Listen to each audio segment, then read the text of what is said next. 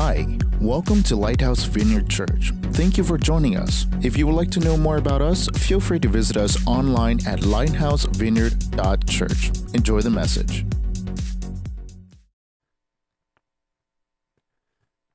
Hello, everyone. My name is Clint Schwartz. I'm the lead pastor here. Thanks for joining us today. And if you're watching online, thanks for tuning in as well. So, I want to just go back to our Christmas Eve, New Year's Eve services. Um, I'm kind of excited about them. We, we haven't done anything quite like this. It's just how Christmas and New Year's Day fall. They fall on Sundays this year. And so we want to give you those days off. And so we, we really studied and tried to figure out what's the best time to do those. So I think we're doing uh, 3 and 4.30, you know, for Christmas Eve so that you can come and have participate and then go do your family thing uh, and invite us over for, you know, eggnog and stuff like that. And then uh, on New Year's Eve, our, our crazy staff, they wanted to do this late night thing. Um, Rose and I were talking. I don't know if the the two of us have seen New Year's turnover in a few years, right? I mean, I think we might have taken a nap and woke up and said, "Oh yeah, it's it's it's after midnight, so let's go." Um, but uh, they have some pretty exciting things planned for the 11 p.m. one. So if you haven't seen midnight in a long time on New Year's Eve, I would encourage you come to the 11 p.m. Uh, service. The 4:30 will be nice to you. You can come to that one; it'll be good. Uh, but the 11 p.m. is going to be a little bit of a riot. So I would encourage you guys try to take a nap. You know, drink a power drink, whatever it takes. You know, try to make it to midnight this year as uh, we we move into the new year. I'm excited about that. All right, so it's Christmas. So I want to I want to see by show of hands how many of you are Hallmark Christmas movie fans. Let's just see yeah, there's like less this service. So it's interesting, or people aren't willing to admit it. Uh, last service, a lot more were excited about it. But I will tell you, I enjoy them. I enjoy them. I just can't watch them. Uh, that's the problem. I get too emotionally invested, right? You know, so you're you're watching this, and they had you laughing one second, and the next second you're just like tearing up, and and my kids and my wife make fun of me when that happens. So I just can't can't do it. But I did watch one earlier this year, and I was reminded that they're all exactly the same, right? Someone, you know, they, they leave their small town and they go off to the big city and they are either a businessman or a businesswoman or they become a, a movie star or, or maybe a musician. They, they're succeeding, but there's just something missing, right? You, they, you can kind of see they have the success they've always wanted, but there's something missing. And so they come home for Christmas, and all of a sudden they, they're like, this is, this is what I've always wanted, is this small town thing. And then the local guy or girl says hi to them, you know, and it's all she wrote. Yeah, I mean, it's a love story. They fall in love, move back home, get married and uh, they live happy, happily ever after, right? I mean, that's every Hallmark movie. It's the same. They're all, the Christmas ones are all the same. Um, so they're a little predictable, a little corny, but I, I would say that they do have a truth inside of each one of them. They do emphasize the truth. Where we are born matters. Where we are born matters. It shapes us, it molds us. Um, we are a product of our hometown. So I went up to Michigan yesterday um, for my parents' uh, Christmas. So my brother was there, my nieces and nephews, and we went up there. And, and it brought back some of those warm and fuzzies, you know, of like, oh, this is my, my hometown. And I will tell you, I am a product of, of my hometown. I like the Michigan Wolverines. I can't explain it because I don't live there. I've lived in Indiana more than I've lived in Michigan, and yet I, I, I love the Michigan Wolverines. And even, and, and even I like some of the Detroit teams, like the Detroit Lions. I mean, that doesn't make any sense unless you were like a product of where you grew up, right? Because nobody, how many Detroit Lions fans do we have here? Yeah, see, none. Oh, well, maybe one over here, kind of. Yeah. So, so I like the Lions. I like the other Detroit teams, the Red Wings, the Pistons, the Tigers. And it's just because of where I was born. So where I was born matters. Now, my wife and my kids, they were all born in Indiana. They're all Hoosiers. And so they're all just a little confused, okay? Some of them actually like like the Michigan teams, but others like this other team locally that has like a green guy for their mascot. I don't know what Notre Dame, I think maybe. And I, I don't understand that, but but it's because of the town, the state that they were born, right? Because it matters. Now, my, my two daughters have moved out of state. One lives in Tennessee, one lives in California. And you know, as much as they try to not be those Midwesterners, you know, have a little bit of class and, you know, culture in their lives, they still get excited during deer season when I'm out hunting deer so that they can have that venison summer sausage. You know, the saying is true. You can take a girl out in the Midwest, but can't take the Midwest out of the girl. So hopefully they're watching this and they, they know that they can't take the Midwest out of you. So, anyway, where we are born matters. Now, throughout the Bible, though, it doesn't seem to matter quite as much. I mean, the, the children of Israel, they were born in the land of Ur, they were born in Egypt, they were born in Israel, they were born all throughout the Middle East. But when it came to the Messiah, the Christ, the Savior, the deliverer, where he was born really, really, really, really mattered. And it's all because of this one verse in a little known book of the Bible, the book of Micah, uh, chapter 5, verse 2, that says this But you, Bethlehem Ephrathah, though you are small among the clans of Judah, out of you will come for me one who will be ruler over Israel, whose origins are from of old, from ancient times. So the Messiah was prophesied to be born in the city of Bethlehem. Now, Bethlehem really was just a small town, kind of known for its shepherding around it, but it was the birthplace of King David. At about 1000 BC, King David lived, and it was his birthplace. It was also known as the burial place for Jacob's wife Rachel. The word Bethlehem actually means the house of bread. The house of bread. Which I find interesting because Jesus would be born there and he called himself the bread of life. Kind of interesting. So this prophecy was, seven, was made seven, in uh, 700 BC. So 700 years before Christ was actually born, this prophecy was made. And all of the Jewish people knew about this prophecy, and they were looking for the Messiah, looking for the chosen one, and they were watching who was born in Bethlehem for hundreds of years. I wonder if they had just given up, you know, and stopped waiting for the Messiah to be born. Now, the interesting thing is that Jesus' parents, they weren't from Bethlehem. They were from a city, you know, about a seven day journey away, 90 miles north of Bethlehem. They were from Nazareth.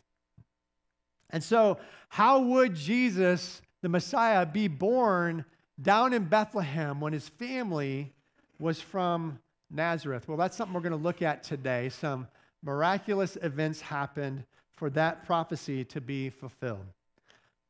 We are in our Christmas message, message series titled Foretold Prophecies Fulfilled by the Birth of Christ.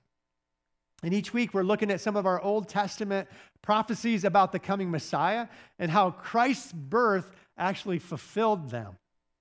And so today we're going to be looking at the town of Bethlehem. For our main text of scripture today, I'm going to read the story of Jesus' birth you can look in Luke chapter 2. And some of you might have this memorized because you're Charlie Brown's fan, Charlie Brown fans, and you remember when Linus said this. I almost played the video today. But I'm going to read it, chapter 2, starting with verse 1. In those days, Caesar Augustus issued a decree that a census should be taken of the entire Roman world. This was the first census that took place while Quirinius was governor of Syria, and everyone went to their own town to register. So Joseph also went up from the town of Nazareth in Galilee to Judea, to Bethlehem, the town of David, because he belonged to the house and line of David. He went there to register with Mary, who was pledged to be married to him and was expecting a child. While they were there, the time came for the baby to be born, and she gave birth to her firstborn, a son. She wrapped him in cloths and placed him in a manger because there was no guest room available for them. So today's message is titled Little Town of Bethlehem. And I'm going to give us four thoughts around Jesus' birth in the little town of Bethlehem. But first, let me pray. So, Lord, I thank you for your word that, that predicted Christ's birth hundreds of years before it happened, in the very town that he would be born. And Lord, then you made it happen in a miraculous way. So today, Lord, I pray that we would really just continue to get a grasp of how great you are. You transcend all of time. So we praise you and we thank you today. And Lord, I pray that you would help me to say your words. In Jesus' name, amen. Okay, a couple of thoughts around Jesus' birth. First of all, the birth of Christ ended 400 years of silence. Ended 400 years of silence. I spoke about this last week when I was talking about the book of Malachi, how it was the last book written in the Old Testament, and it was prophetic, but it was written 400 years before the birth of Christ. And over the next four centuries, that is known as the 400 years of silence. During that time, we don't have any record of God interacting with mankind. But God breaks his silence to announce the birth of his son. And it starts by, he starts by sending the angel Gabriel to an old priest named Zechariah. Zechariah was married to Elizabeth. They were both old and they were childless. Does it sound like someone maybe in the Old Testament, Abraham and Sarah? But they would soon become the parents of John the Baptist. If you remember from last week, John the Baptist was prophesied to come in the book of Malachi in the spirit of Elijah, and he was coming to announce and prepare the way for the Messiah.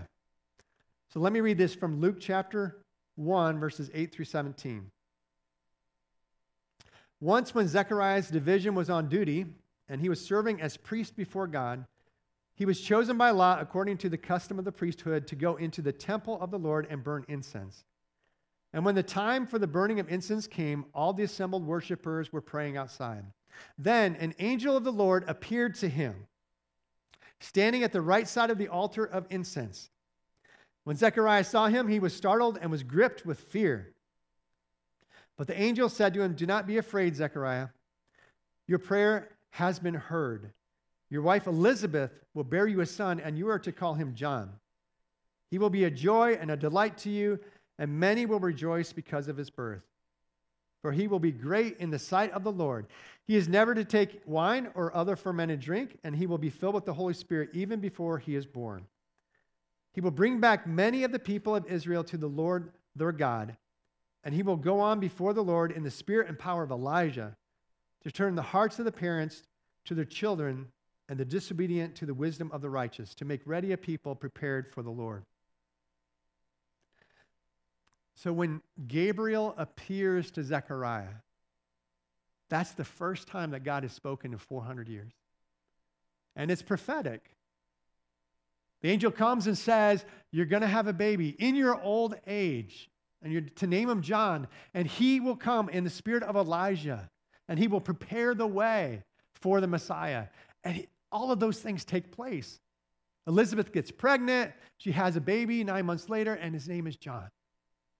And we all know if we read, read the story of the in the New Testament, John the Baptist, that's what he did.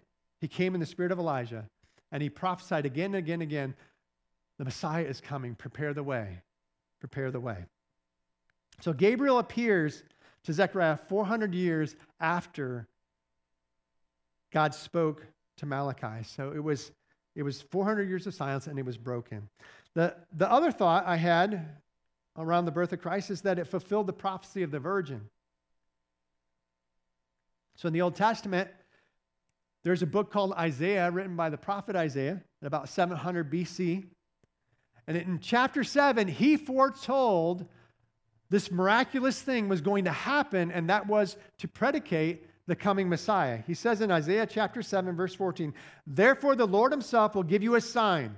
The virgin will conceive and give birth to a son, and will call him Emmanuel, or God with us.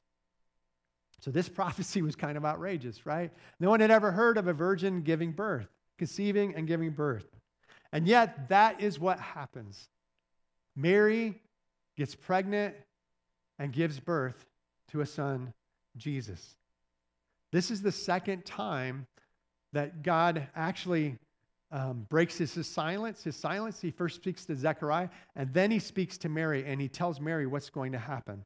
This is in Luke chapter 1. Let me read this starting with verse 26. In the sixth month of Elizabeth's pregnancy, so Elizabeth now is six months along with John the Baptist, God sent the, the angel Gabriel, the same angel, to Nazareth, a town in Galilee. Now, this is quite a bit north of Jerusalem. So he sends, first of all, Gabriel to Jerusalem to talk to Zechariah, but then he sends Gabriel up north to this small town to speak to Mary to a virgin pledged to be married to a man named Joseph, a descendant of David.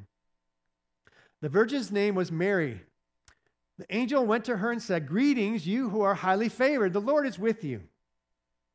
Mary was greatly troubled at his words and wondered what kind of greeting this might be. But the angel said to her, Do not be afraid, Mary. You have found favor with God. You will conceive and give birth to a son, and you are to call him Jesus. He will be great and will be called the Son of the Most High. The Lord God will give him the throne of his father David, and he will reign over Jacob's descendants forever. His kingdom will never end. How will this be? Mary asked the angel, since I'm a virgin. The angel answered, The Holy Spirit will come on you, and the power of the Most High will overshadow you. So the Holy One to be born will be called the Son of God. Even Elizabeth, your relative, is going to have a child in her old age, and she who is said to be unable to conceive is in her sixth month for no word from God will ever fail. I am the Lord's servant. Mary answered, May your word to me be fulfilled. Then the angel left her. So Mary does then become pregnant, and she leaves Nazareth, goes down to the area of Judea, and actually moves in and lives with Elizabeth for the next three months. During the last three months of her pregnancy. Now, scripture doesn't say that Mary stayed all the way through the birth, but you could probably imply that, that she was there to help Elizabeth, you know, be born. But what was really interesting is that as soon as um, Mary enters the house with Elizabeth, Elizabeth prophesies that Mary will have a child, the Messiah. So that was through the Holy Spirit. So the Holy Spirit so we've had an angel speak twice to both Zechariah and to Mary. And now we have the Holy Spirit speaking to Elizabeth and speaking through Elizabeth. And that's the third time that God has spoken to man since the 400 years of silence. So Mary stays with Elizabeth for about three months, and then she goes back home. She's three months pregnant. She's beginning to show. Joseph, her fiance, finds out. And so Joseph has in mind to just kind of end the marriage silently, you know, not to put her to disgrace. But let's hear what happens in Matthew chapter 1, verse 18. This is how the birth of Jesus the Messiah came about. His mother Mary was pledged to be married to Joseph. But before they came together, she was found to be pregnant through the Holy Spirit. Because Joseph, her husband, was faithful to the law and yet did not want to expose her to public disgrace, he had in mind to divorce her quietly. So in his mind, he's thinking, ah, I can't believe she was unfaithful to me. But I don't want her to die because if you're pregnant outside of marriage in that day and age, um, they killed you. I mean, they, they could actually have you killed because of that. And so his intent was just to, to dissolve the marriage quietly. That was his plan. But after he had considered this, in verse 20, an angel of the Lord appeared to him in a dream and said, Joseph, son of David, do not be afraid to take Mary home as your wife, because what is conceived in her is from the Holy Spirit. She will give birth to a son, and you are to give him the name Jesus, because he will save his people from their sins. All this took place to fulfill what the Lord had said through the prophet The virgin will conceive and give birth to a son, and they will call him Emmanuel, which means God with us. When Joseph woke up, he did what the angel of the Lord had commanded him and took Mary home as his wife. So now God is speaking through a dream, a prophetic dream. He has an angel show up. And, again, these are all the ways that God begins to speak to his people, and it's all surrounding this exciting event of his son being born. So Joseph has this dream. Gabriel speaks to him. Most likely it was Gabriel. I didn't say it through this scripture, but most likely it was Gabriel spoke to him. And he believes and he takes Mary home as his wife. Now, what that means is that he gave up his reputation. Because now it became obvious over time that Mary was pregnant and Joseph must have been the father. And so there was a lot of humility that Joseph had to put on in order to do that. This, by the way, is a miracle. Keep that in mind. This is a miracle because how could, in their day and age, in this culture, a virgin actually go nine months and give birth without being killed?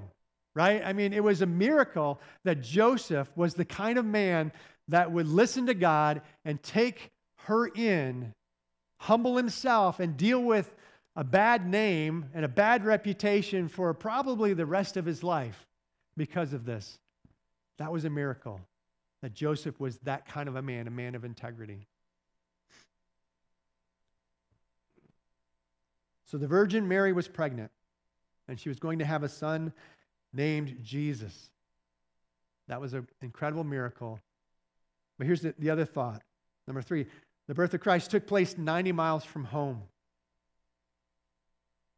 So Bethlehem was the prophesied location of the Messiah's birth. But Mary and Joseph lived in Nazareth. Here's a map of that. It's, it's 90 miles away from Nazareth. And the way to get there is you come down, avoid Samaria, go across the Jordan twice through Jericho, Jerusalem, and down to Bethlehem. Mary's nine months pregnant. She's in her last trimester. There's no way that Joseph is going to put her on a donkey, you know, and travel. And it took about seven days' journey, most likely for a pregnant woman, because of maybe some bathroom stops. I don't know. I mean, I've never been pregnant, but I'm assuming at nine, nine months. Um, and there's just no way that's going to happen. They're not going to do that, right? But then another, another miracle happens. The Roman Emperor Caesar Augustus decides to count all the people in his whole Roman kingdom. He wants a census. And the way they do that in Israel is that everyone had to go to the town of their descendant. Well, they were both descended from David, so they had to go to David's birth town, which was Bethlehem. So they had no choice. It was the law, and they needed to travel those seven days all the way down to Bethlehem. And it's right when Mary is due. Now, I wonder if Mary and Joseph were thinking about that the whole time. Like through month six, seven, eight, nine. You know, they live in Nazareth. And they know, most likely, they know the prophecy that the Messiah was to be born down in Bethlehem, but they're like, we're not going to, we can't go down there. It's, it's not good for our health. It's not, we don't have all that stuff. And then there's that Roman decree, and it's, they have no choice.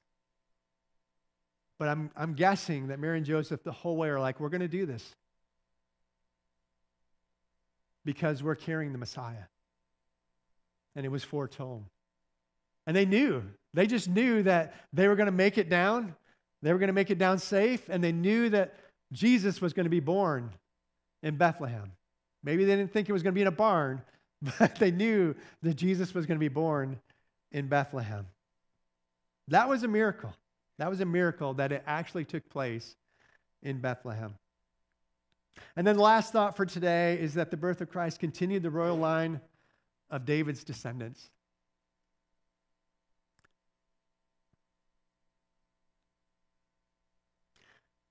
We had mentioned this before, but the, the children of Israel, they knew that all kings were descended from David.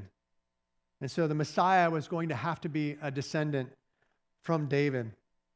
It comes from Isaiah chapter 11 that says, This is the Old Testament prophecy a shoot will come up from the stump of Jesse, who is David's father. From his roots, a branch will bear fruit. The Spirit of the Lord will rest on him the Spirit of wisdom and understanding, the Spirit of counsel and of might, the Spirit of the knowledge and fear of the Lord.